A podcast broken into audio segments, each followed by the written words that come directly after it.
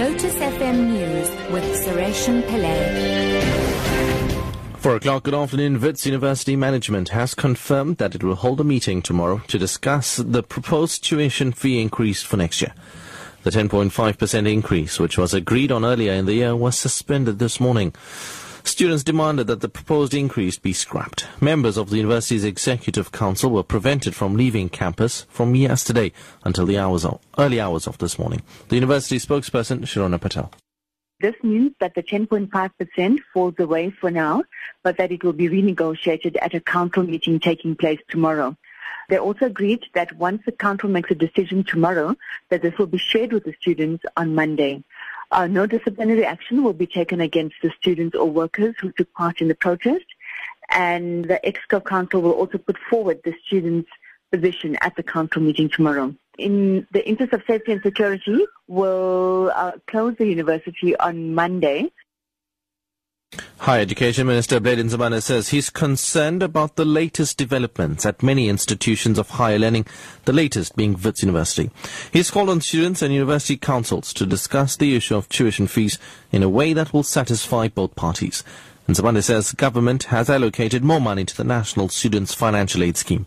He was officially closing the Higher Education Summit in Durban. We are concerned about these developments. That is why in the summit I was urging all the vice chancellors and the councils to really engage around this issue of student fees and also to be considerate. It does not mean that we do not understand that our universities are facing financial difficulties and some of them are technically bankrupt actually. But nevertheless, we must not allow the burden of running higher education to increasingly fall on the shoulders of not just students but we are more worried about poor students. So we are urging that there be frank, open dialogue, listening to each other and engagement. Estate agents say there's a high demand for luxury beach homes on the Garden Route in the Southern Cape. This is despite a warning by environmentalists about collapsing sand dunes. They say homes could fall into the sea. Changing weather patterns, rising sea levels, spring tides and floods have been blamed for the collapse of the protective dunes. Estate agent Stephen Luber.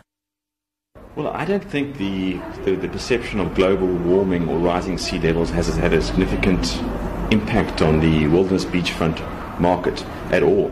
Contrary, in the past five years, we've seen significant growth in demand for properties along the beachfront stretch, and buyers have been achieving significantly higher prices. So, no, I don't think there has been an impact yet. And finally, about an hour before South Africa take on Wales in the 2015 Rugby World Cup quarter-final encounter, excitement is building up at Twickenham in London. The Boks, who are widely seen as favourites, have to win the match or return home. The Welsh have suffered many injuries, but their recent record is good. Springbok captain Fourie du Preez says he expects a tough game. They've got very big backs and uh, quite a bit of an aerial battle will, will, go on. It is a challenge for us to face those things, but uh, like they said, we've prepared well for that. The top story at 4 o'clock, Wits University Management has confirmed that it will hold a meeting tomorrow to discuss the proposed tuition fee increase for next year. I'm Suresh Pillay. I'll have your next update at 5 o'clock, and just when you thought you got rid of one Liverpool supporter, another one creeps in. Naresh has your sport up next.